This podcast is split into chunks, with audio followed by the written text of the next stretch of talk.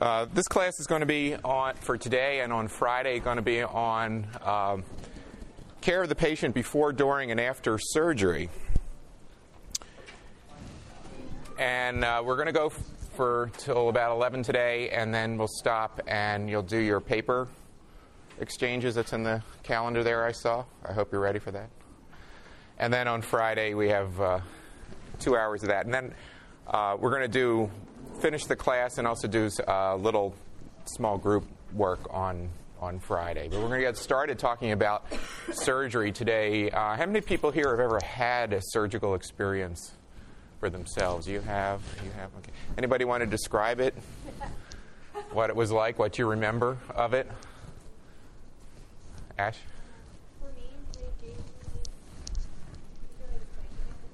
Vicodin? Oh.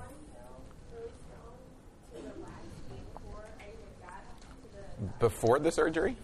Wow.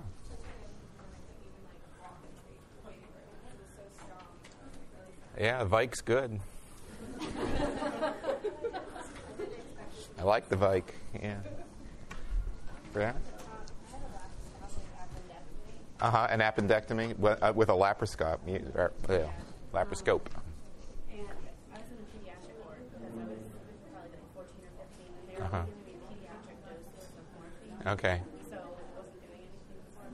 Okay. Now she was talking about her her memory is as as a fourteen-year-old being on a being on a, an adolescent an adolescent on a pediatric unit, and really not getting adequate pain control. So that's kind of her memory of that. And as we talk about uh, adequate pain medication, um, you know, we have to see where you really have to look at a patient's weight in order to determine um, how much they need. And also, sometimes surgeons have been known not to prescribe correct amounts of, of medicine too. And then as a nurse, you have to be an advocate to say, look, the correct dose is zero point one milligrams per kilogram of for morphine, for example, and you're only giving half of that. No wonder this person is in is in pain. Any other memories of it? Um, Erica? I woke up in the O R and got transferred to the recovery room. Uh-huh. And apparently I was awake and talking and laughing with the doctor, whoever it was that was transferring me, but I don't remember. You have no memory of it. Yeah, one of the things that uh, you have to remember when you're talking with patients, after they've been given some, a lot of the medications, Versed and things like that, they are amnesiac. They're amnesiac drugs, meaning that while you're talking and answering questions and doing all of that, when you ask people about it later, they have no memory of it. The last thing they remember was saying, we're going to put the medicine in the bo- in the line now, and that's the last thing they remember. And the next thing is like a, p- a hunk of your life is gone, and you're in a recovery room. Any other memories? Anybody was little when they had a surgery? Or Jack? I was little, but when I had my wisdom teeth pulled, they gave me Valium. Uh-huh. And halfway through the surgery, my I V clotted and I broke up. And so when they were done with surgery, I ended up with three I Vs in each arm. Okay, her I V clotted during the procedure, and you and you woke. I woke up. And were you in pain during it? I was in a whole lot of pain. During it? Yeah. Yeah. Now, wisdom teeth things are, are things where you're, you're generally doing a light sedation, right. So it's more likely that you'll come out of it. There was a story in the news, uh, I think it was a week or two ago, about reports of people who say they woke up during surgery, and that's when we talk about fears of surgery. That's that is one of them. You're, you remember the story, or you have a personal anecdote? Okay. Um, I woke up during surgery. I think there was a there was a movie out earlier this year or late last year that actually went into that fear, because as most horror movies do, they try to play on people's fears of men with masks and axes and waking up with sur- waking up during surgery. So, um, but interestingly is that while some people said that it was painful, a lot of them said that it wasn't really it was painful, but it was frightening to them, because they knew what was going on and they could feel that something was happening, but they weren't actually in in pain from the from the experience. So uh, another thing to keep in mind as we talk about this is that as a nurse, you are going to become very, very comfortable with the idea of sending people off to surgery, uh, helping them recover, and taking care of them. The, what you always have to remember, though, this is a big deal for the person and their family. And so even though it can become routine for you, do not let it become routine. Try not to let it become routine in the way you deal with your patients and your families. This is very frightening for a lot of people, high anxiety, lots of fears, and you have to always try to keep empathizing with their point of view as someone who has not been through this or has not seen many, many uh, of these surgeries. Plus, you're not the one on the table, they are too, so keep that, keep that in mind too. But there is a tendency for a lot of times in nursing, as we get into certain routine things, where you find people start becoming dismissive of patients, or they don't think about how, it, how they're being perceived uh, by their patients. So I want you to keep, keep that in mind as we go through. Is this going to work today? Yes. Okay, our outline is pre-op. Oh, no. Why is it doing that? What's that? Is there something you can do?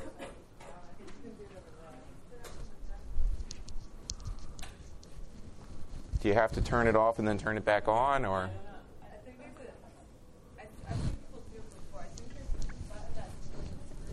Oh, really?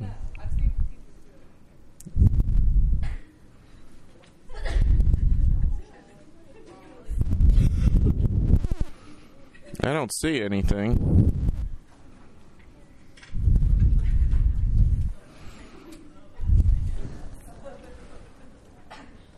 That change anything? We just turned it off? Did that do it? Yeah, okay. All right.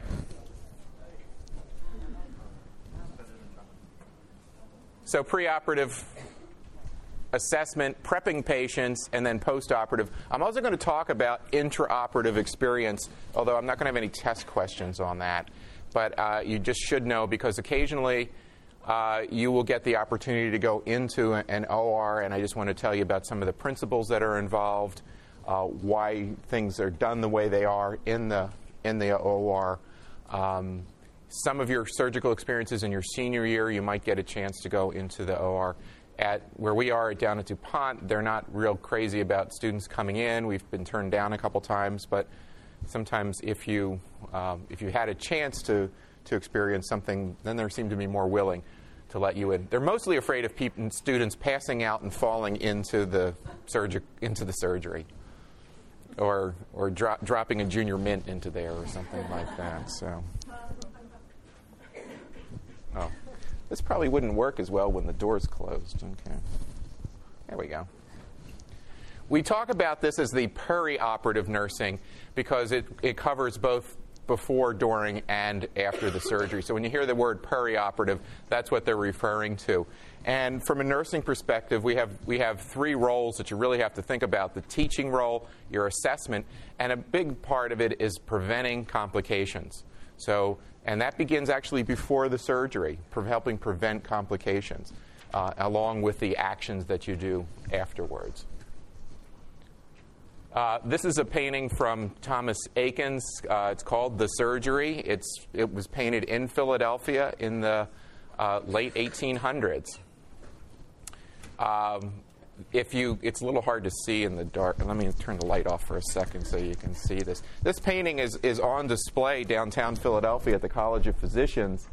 Uh, there was some controversy about it last year because it was sold, it was going to be sold for sixty million dollars because the co- the college wanted that money.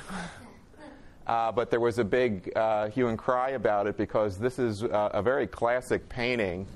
Uh, if you notice, there's Uh, a whole bunch of people real close here eating junior mints, um, looking into the looking into the surgery, and there was a window at the top at the, the the surgical theater is what they called it, and they still sometimes refer to it as a theater.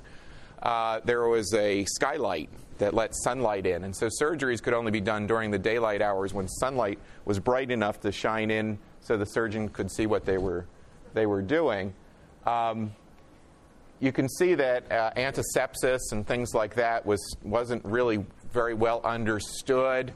Uh, there were some preliminary um, things being learned about cleanliness. Washing seemed to help uh, post-op outcomes, and so they were starting to do, use some of it, some of this. Uh, one of the earliest surgical uh, experiences used a, a mist of um, uh, it was like a alcohol solution or something, and just keep, kept spraying it over the surgical area, and they were finding that patients were living longer. So, but they really didn't quite understand um, uh, the importance of aseptic technique, as you can see by everybody standing around here. Um, but this is how this is how physicians learned. You, they they would watch the surgery. The the surgery today uh, is still very much done the same way. There's usually a surgeon's assistants, nurses uh, to assist. There's scrub a scrub nurse and a circulating nurse. The scrub nurse is the person who's up by the table and doing and passing the immediate uh, supplies. The circulating nurse is the person who runs or can run around the room and get other things and kind of keep general order in the room. Um, in this case, this person here might be what would be the equivalent today of the anesthesiologist. A lot of times, what they all they had was ether, uh, which they would put in a cloth and just put it over your head, and you would and you would pass out from that.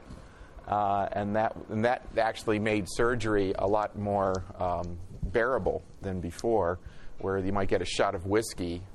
Um, if you go uh, to the Civil War Museum uh, out in Harrisburg, there's a scene, there's a diorama that shows a Civil War surgery, and and they actually show bullets, lead bullets that they had people bite down on uh, as they cut off their limbs and things like that. The good old days. Um, but what you see here at, and what happens today is actually uh, an, an, an extension of everything. And in, in a way, a lot of things haven't changed. In a lot of medical hospitals that are part of medical schools, they do have still have viewing areas uh, that you can look down into the into the O R. They're usually behind glass, so you can't drop junior mints down into the surgery. But you. Um, You can see, so if you ever get an opportunity, if you're in any of the downtown ho hospitals and you want to see. One of the interesting things, though, is that you often nowadays, on a lot of surgeries, don't see very much.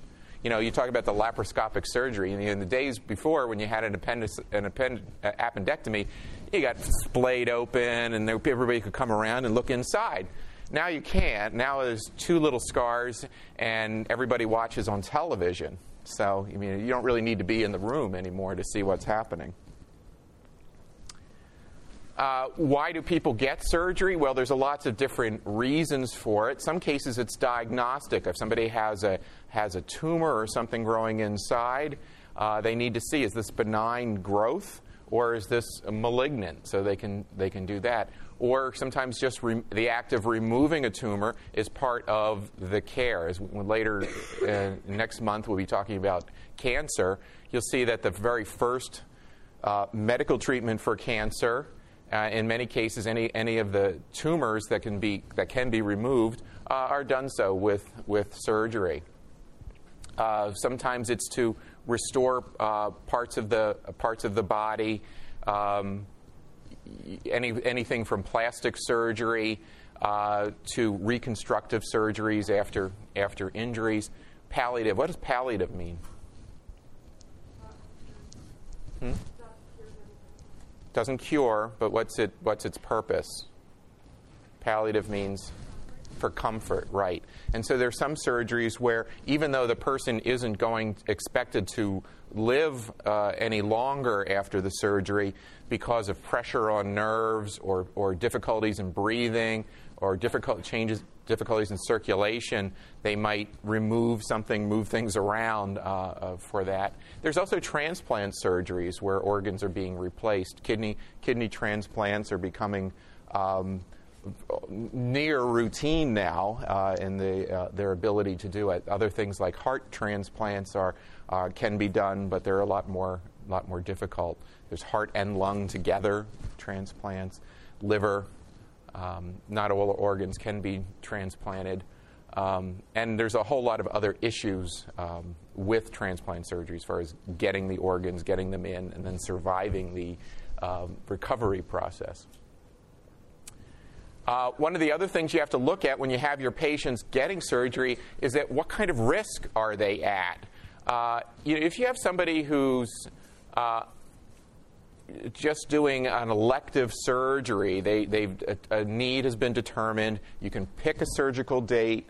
You can lead up to it. You can get, you know, the you can some in some cases people will have blood uh, banked ahead of time, several weeks ahead of the surgery, so that they need blood during the surgery. It will be there. They have a time. They have time to to to do teaching.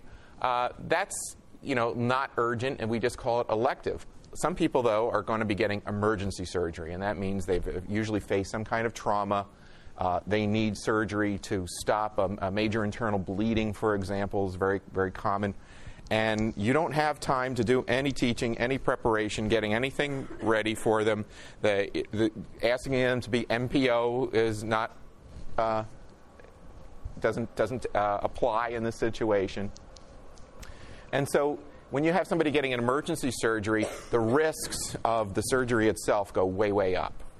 The, the more you can prepare, the more you're ready for it, the risks of the surgery go way, way down. So when you look at uh, outcomes of, of surgery, uh, it's a big difference whether it's an elective or, or an emergency surgery. Usually in an emergency surgery, you're dealing with people who are often have lost a lot of blood already, so they're not in real good shape even when the surgery begins. Also, surgery can be minor to major. Uh, you're talking about wisdom teeth extraction. That comes under usually a description of a minor surgery because it's easy to get to. We didn't have to cut through your cheek to get to the wisdom tooth. We just opened your mouth.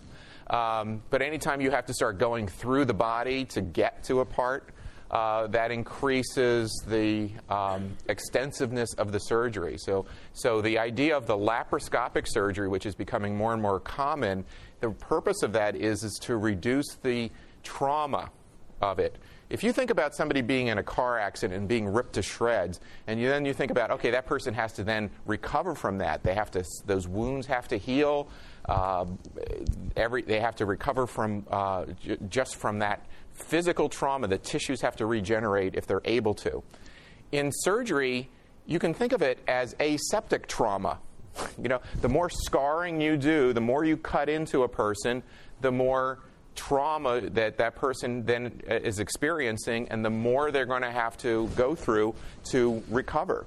Now, it is aseptically done, so we don't have the risks of uh, infections and things as great as if you were um, cut open with a knife and a stabbing, for example. That, I doubt that the, uh, the uh, person who stabbed you sterilized his switchblade first.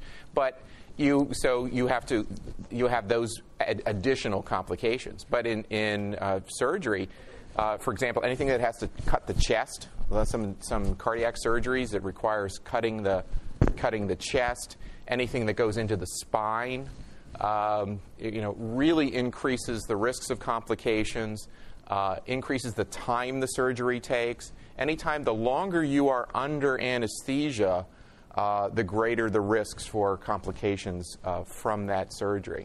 One thing, you know, and I've, we've talked about this before, is you never say to patients, everything is going to be fine, because you don't know it, because sometimes people will have very bad reactions to anesthesia. And the longer they're under anesthesia, the longer it goes, the more likely things are to, to go wrong. And also we look at their presenting condition. Uh, not everybody is a healthy specimen when they come in. So they might come in for Uh, the appendectomy, for example. But it, it's one thing if you're fourteen years old and, and, and healthy and, and um, with good nutritional status and, and no other complications in your life. But what if you're eighty-seven years old and you have diabetes and uh, a little touch of cardi uh, congestive heart failure? Now you're not such a great surgical risk. In fact, some people are so bad that they, they won't even do the surgery, even though they might benefit from it, because the risk is, is just too great. And we see this a lot. In, you might see this a lot in the elderly. You see it sometimes in people who are uh, in the middle of cancer, uh, cancer treatments and things like that. They may have to delay uh, surgeries or not do them at all, because the person the, would not be expected to even survive the, the experience. Uh, these are the things that put people at risk, the age extremes. So little tiny babies.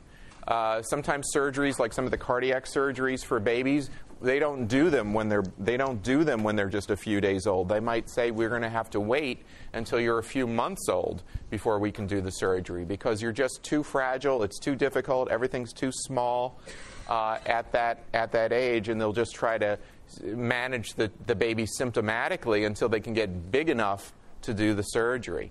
And at the other end, when you start getting to people in their eighties and nineties, they then be also become a very poor surgical risk.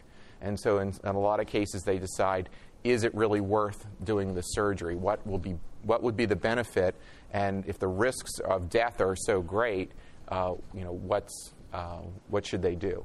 Uh, accompanying uh, illness. Uh, sometimes surgeries have to be done even though you were in the, you have, let's say you have the flu or something and then are in a car accident. Well, normally you wouldn't do an elective surgery for somebody who was in the middle, middle of the flu. They have the car accident, no choice. So they're, again, they're not, they're not real healthy, but they have to do it anyway. Uh, the folks who are obese are at greater risk because the surgery takes longer. You have to, if any time you have to, especially if you have to open them up, uh, you have to go through layers and layers of fat. And if you've ever done any work with meat that has a lot of fat in it, it's very greasy. And then the surgery becomes more difficult. It's harder to handle things. Uh, the, the, the tissue has to be uh, spread apart. Uh, just getting people on and off the table becomes more difficult. Maintaining their oxygenation becomes more difficult. And this is becoming a growing problem. I guess that's not, kind of sounds like a pun, but it's not. Um, in the, in the U S, with people who are very, very large and trying to get them in and out of surgery. And as they need surgeries, uh, it's, they become poor risks and, and are more likely to have uh, complications during the surgery and are more likely to have a poor post-surgical outcome.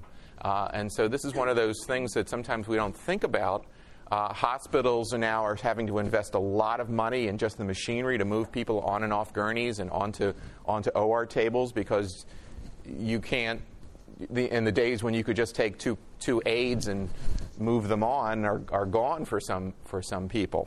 Also, folks who are malnourished. If you have anybody who's been in some kind of experience where they they're not able to get adequate nutrition, very very low protein levels, for example, low, and they're not good surgical risks because your body has to recover from the surgery. One of the things you're going to notice is when we talk, start talking about the post-op period is after surgery, people's temperatures go up. It's not a fever. It's not a sign of in infection. Why do they go up? Why does your temp? Why do? Yeah.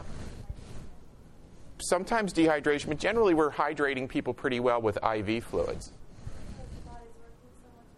Right. The body is working hard to try to recover from this injury that the person has done. So it actually raises your metabolic rate to do that. So if you're malnourished and you're raising, you're trying to raise your metabolic rate, you don't have the energy there. You may not have the glucose, and the proteins and things that have to be there in order for uh, new tissue to be uh, to, to regenerate and uh, close the close the wound. Uh, medications that people are on, and, I, and I've got a list there coming up that shows you uh, the, the medications we have to uh, worry about before surgery because they can all affect either your ability during the surgery or will affect your uh, recovery uh, in one way or another. Uh, the other thing is what we sometimes don't think about is people who have impaired mental status. If you have somebody who's paranoid schizophrenic and you say, well, I want to take this knife and open you up and repair this, uh, they often don't understand that real well. And so you can have a real, you know, it can be very difficult when you work, for those of you, uh, well, next year where you're going to be working in psych settings, and you'll see that, you know, people with psychiatric illnesses get sick and need surgeries just like everybody else, and it can be very, very difficult. Um, even though they may not be considered competent to make informed decisions, somebody still has to make the de- somebody, and somebody can make the decision uh, for them that's appropriate, but you still have to let them understand what's going on. You still have to get them into the surgery and get them out and recover, uh, and it can be it can be real real challenge. There we go. All right. So preoperative phase. There's three parts to it: assessment of the readiness of the person for the surgery, the teaching that you have to do before the surgery. And then there are the physical things that you have to do with the patient and with the uh, with the, the facility that you're at to get them ready for the surgery preoperatively. So let's talk about the assessment of their own, the patient's own readiness. Most of the case, what we're talking about here is people who are getting an elective surgery. You have the time to take the history, you have the time to ask the questions and do all the assessments. Most surgeries are done that way. Most surgeries are elective to some degree, and there is, is time um, beforehand. So in our nursing history, we particularly want to know about people's previous experiences. We want to know what they, what things were, were like for them. We also need to know about any other kind of health conditions that are, that are going on ahead of time. Generally, the surgeons are going to know about the person's medical history, but sometimes they don't. Sometimes patients forget to tell them something really significant, like I take a seizure uh, anticonvulsant, and things like that. So you would need to know those kinds of things. And if you find out something that isn't previously known, it's your op your responsibility to tell the tell the surgeon. The other thing is we want to know about not only people's um, readiness, um, um, physical readiness, but also their emotional readiness. Do they understand what the surgery is? You know, I talked about our our uh, friend with the paranoid schizophrenia. He probably would not be able to have an informed consent. Why? Why couldn't he, he why wouldn't he have? Yeah. Mentally fit, or there's another word for it. You're right. Starts with a C. Competent. So you're not considered competent to make a decision. So in order to have informed consent, you not only have to be of legal age, but you have to be competent to make that decision. So what happens when somebody is incompetent? Just going to ask. Okay, can somebody answer Jean's question? Yes. Mm-hmm. Somebody with a pa somebody with a power of attorney. What if you don't have somebody? What would happen then? Guardian. But what if they're the it's like the spouse? Sometimes they yeah. If there's a spouse or next of kin, if those aren't available, the cor courts can appoint can appoint a, a guardian. Emergency surgery, you don't need it. Emergency surgery, it is assumed, there is an assumption that people would consent, that most people would say, I'd rather be alive than dead. And so, so. What if somebody has a D N R, but the physician doesn't know it, and they've just been in a car accident? Like, if they have a D N R and they're driving around in the car, which is unlikely, but if they were a D N R who's driving around, and the surgeon doesn't know it, you can't be held responsible for it. So if you're D N R, I recommend getting a tattoo that says D N R on your chest, so then they don't do that. When I was in the Persian Gulf, I wrote on a marker on myself, O positive, on my chest, just in case my dog tag got lost.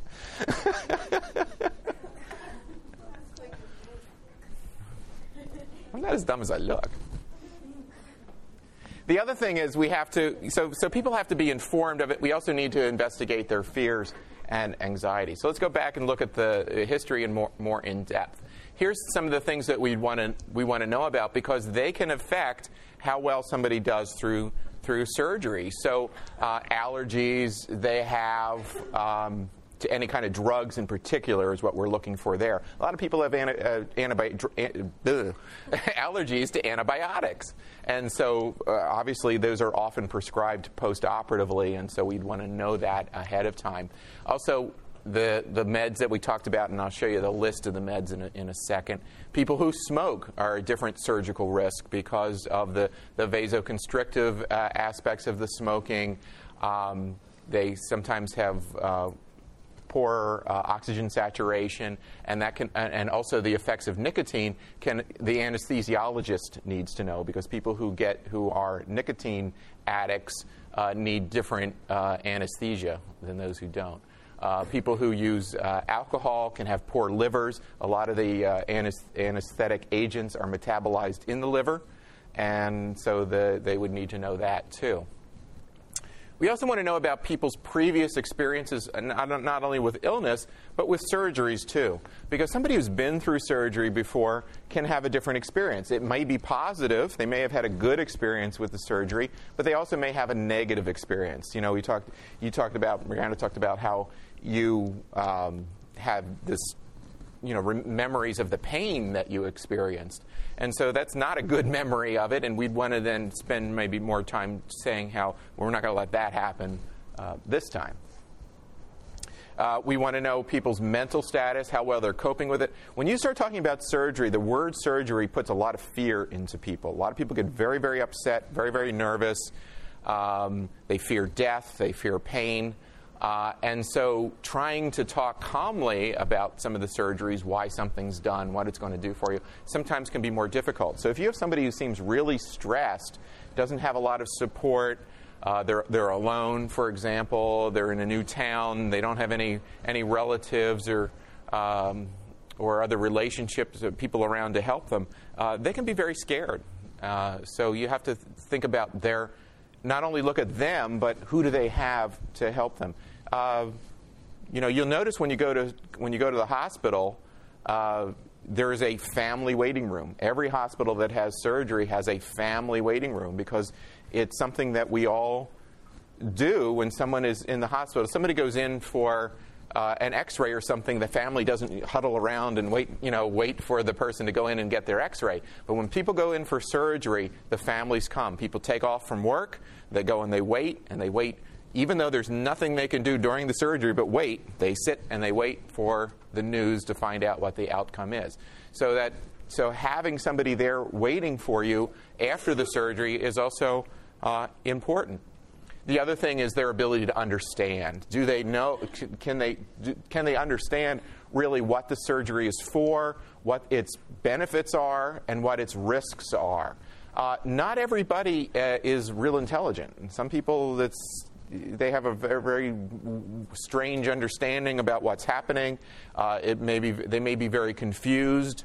And so you need to make sure that, and, and by asking them questions, open-ended questions about what the surgery is for, uh, what they hope to get out of it, what they think the risks are, give you a better idea. And if they don't seem to understand, then you have to spend some time.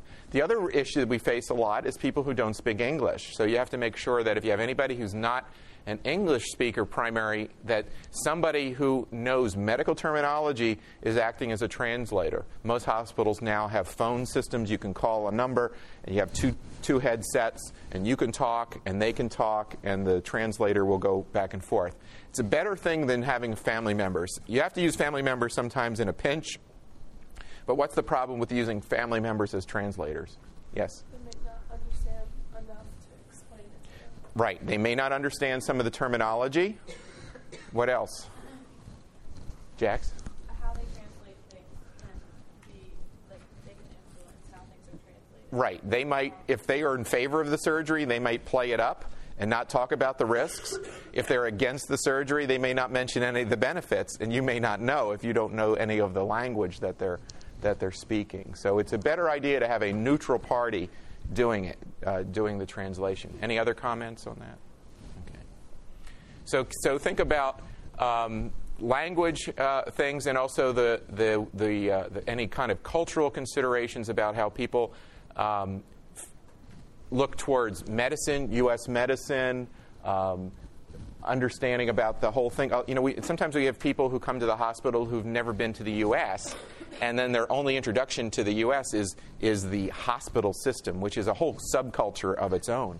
And they may not be familiar with it.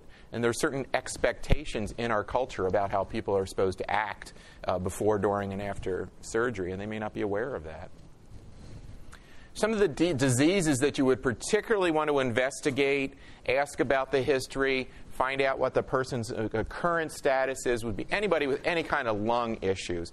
C O P D, asthma in particular, uh, would be two pulmonary conditions that we would worry um, a lot about. Anybody with any kind of heart problems, histories of heart defects, you'll find a lot of people start wringing their hands and getting very worried if somebody has a heart murmur.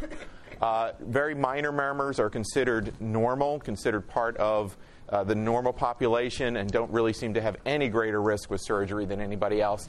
But you'll often see when somebody hears a murmur, a lot of hand wringing, worrying about what, you know, can this person get the surgery or not? Uh, ninety-nine times out of one hundred, I, I, you know, they seem that there's no never an issue with it, but everybody worries about it anyway. But if you have somebody who's had rheumatic fever or something, has had prolapsed valves, uh, had cardiac surgery, now that they do become a greater risk. Now it is more difficult for them to, to get through that surgical experience. And so that, that's something that uh, really needs to be known. Anybody with any kind of kidney problems, any uh, people with circulation problems, uh, any kind of valve issues uh, in the uh, in the veins, for example, um, endocrine problems. W- you know, particularly we think of um, anybody with cystic fibrosis, anybody uh, with a metabolic issue like uh, diabetes. Really, it changes your uh, the way you you can be uh, your particularly your recovery from the surgery. And, of course, liver, any kind of liver issues. You have people with uh, any kind of cirrhosis, even mild cirrhosis, can affect how well they can even tolerate the anesthesia because the liver has to metabolize that, uh, that drug. Uh, medications. Uh, these are medications that we definitely want to know about if anybody's taking them before surgery. Uh, corticosteroids, diuretics, all of these things, because they either will affect you during the surgical experience, during anesthesia, or can affect your ability to recover. So, for example, corticosteroids, what ha- it's, that may not affect them so much during the surgery, but what happen, what can happen afterwards if you're on corticosteroids? Anybody know? Yeah. Right, it can mask infections. Uh, you can, you can. So somebody can have a postoperative infection that could be, that could be masked. Diuretics, of course, can can affect um, people's hydration status. Uh, also, a lot of diuretics are used for what? Hypertension, right? So if you got somebody who now is postoperatively can't take the diuretic, now you're looking at blood pressure issues. You know that that can change. Uh, insulin kind of kind of. Uh, easy to understand. The any other any other kind of blood pressure medications over and above diuretics, uh, mycin antibiotics. A lot of people have um, uh, who who have allergies to those. We would want to know about anybody who's taking tranquilizers uh, because that can affect the way you uh, respond to anesthesia. And I and I also added here. Uh, one of the things in, in elective surgeries, they tell people for, usually for a month before surgery that you should not take any aspirin or ibuprofen. And in fact, before the surgery, they're, you're often going to be asked that question, did you take any aspirin or ibuprofen? And in some cases, they may cancel a surgery if you say yes. So it's important to, to, to tell people before the surgery um, that a month beforehand they should hide the bottles or throw them out or do something. Don't have them around so you don't accidentally take one. Why is the reason? What's the what's the cause for concern? It can affect clotting. Yeah, and so so after you're doing major surgery on somebody, something that decreases your ability to clot is not a good thing. So we would want to then not have somebody taking taking aspirin. Yes. Do you take, like, Tylenol? Yes, you can take Tylenol. But I wouldn't take uh, Aleve, which is naproxen. I wouldn't take ibuprofen or aspirin. Well, so after, do you want to yes, but you don't get to sign it.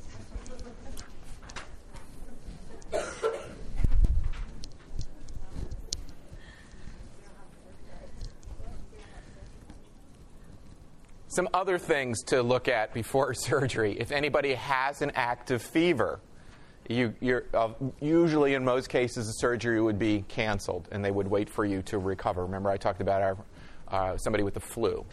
Anybody who's pregnant, very, very difficult decision to make whether or not you can do surgery because most of the anesthetics and things that would be used would be harmful to the fetus. So it can be very, very difficult to do surgery. Sometimes they can do them by using spinal blocks and things like that to, uh, so that surgeries can be done if, if absolutely necessary. Uh, but generally, they're, they're uh, uh, try to be avoided uh, if at all, all possible. Anybody who comes in with any kind of breast, you know, it doesn't do any good to shine it on there. If you do any kind of respiratory difficulties, you see that, look? Respiratory difficulties. Uh, anybody with as, an, a, having an asthma attack or is in the middle of uh, C O P D, they're probably not going to even make it through the surgery, so you can't you, so you can't do it. And also, a lot of times they're going to do blood tests. Somebody will be asked to come in a couple days before the surgery, and they're going to draw C B C, and they're going to be looking at their uh, red blood count. They're going to be looking at their and looking at their hematocrit in particular, because both of those things need to be in normal ranges before they do the surgery, because they're very likely to come down. And one of the problems is if you've got, one of the things that they sometimes do before elective surgeries is bank blood. They ask people to come in beforehand and bank the blood. The problem is, is when you do that, when you do the pre-op uh, C B C, they've got a low, they end up with low uh, red blood counts and low hematocrits, which kind of defeats, defeats the purpose, I think. So you have, so um, if somebody does does bank blood, don't be surprised if you see the lower numbers. They'll usually go ahead and do the surgery anyway. Uh, we talked about informed consent. Uh, just some things to remember. Uh, it should be written, and except in emergency situations where they might just do it quickly and orally and ask somebody if they, uh, if they agree. And then that would be written down by saying it was done with a verbal agreement with a witness. Uh, informed consents need to be done by the surgeon. The person doing the surgery is supposed to be the one doing the explanation of the purpose of the surgery and what options the person has and what expected outcomes there would be. They do not let somebody hand you an informed consent and say, go into the room and get consent from Missus Smith. You can't do it. It's not legal. The person doing this, doing the surgery is, is the one who has to has to do it. Now, I also say as a nurse, you should be also listening in, because you want to make sure that the surgeon is explaining it carefully enough. Uh, you'll notice that on informed consent forms, while they'll, they'll give the formal name of the surgery, they also are supposed to write in lay terms what the surgery is going to do. So like they might say appendectomy, and then underneath it will say removal of the appendix.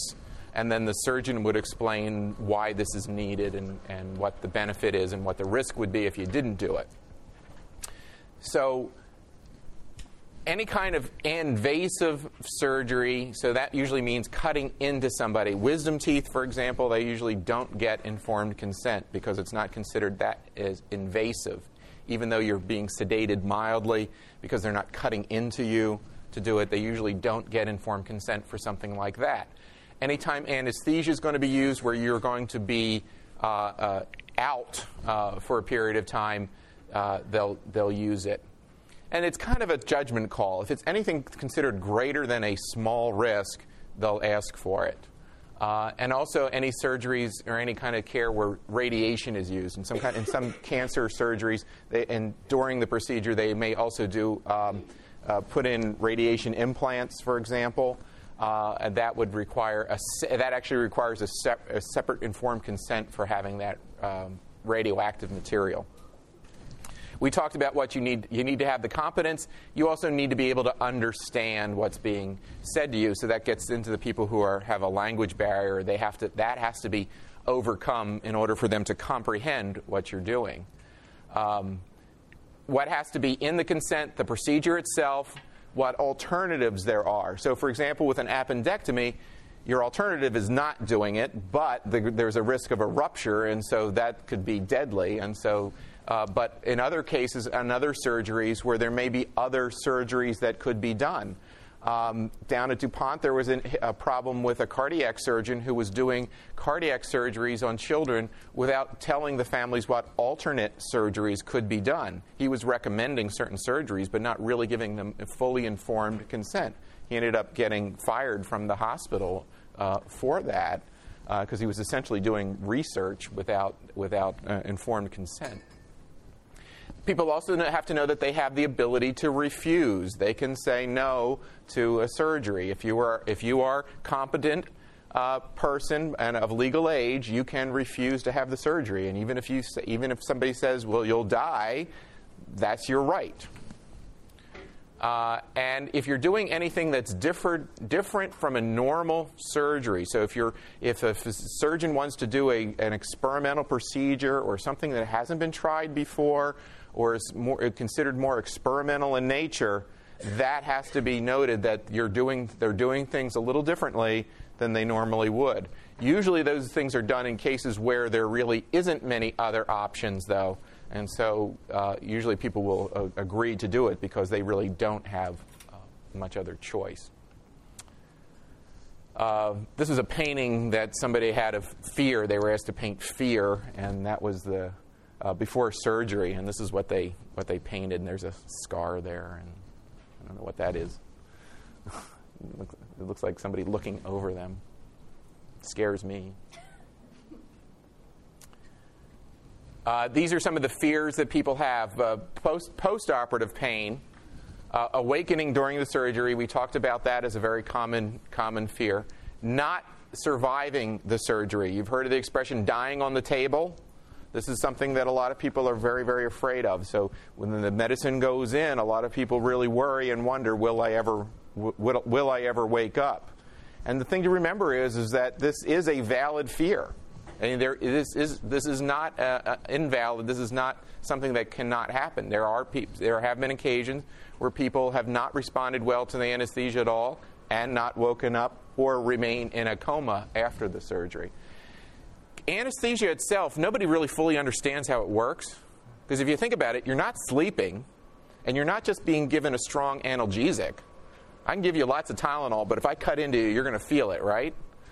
And you're not asleep, because if I if I sneak into your room while you're sound asleep and cut into you, you wake up, right? So what is it? Where is this world that you're in when you're in anesthesia, under anesthesia? Nobody actually knows. They know it works, um, but nobody really has a full understanding of what's physiologically happening to you during that during that time. Um, other fears would be Uh, having some kind of horrendous problem afterwards. There was just a story last week in, I think, I forget what country. It wasn't in the U S I think it was in Europe somewhere. They somebody went in to get a kidney out, and they took the wrong one. You know, a lot of times now they are circling. They're actually marking on the body. This is the place to, you know, where the surgery is going to be to be done. If you're going to have to take off the left leg, you know, they'll mark, you know, keep this one, keep this leg, you know, don't don't take this one off. Uh, for diabe- you know, diabetics losing their foot and things like that. It's you have to. Uh, this is this is and this is a valid fear that something something will be done in inappropriately. All right, this is a good place to stop. So we're going to stop, and I what I want you to do now is sign the attendance sheet. And uh, you're supposed to break into pairs with your um, with your draft. Is that what you're? That's that's the procedure. Okay. Yeah, you can take a break.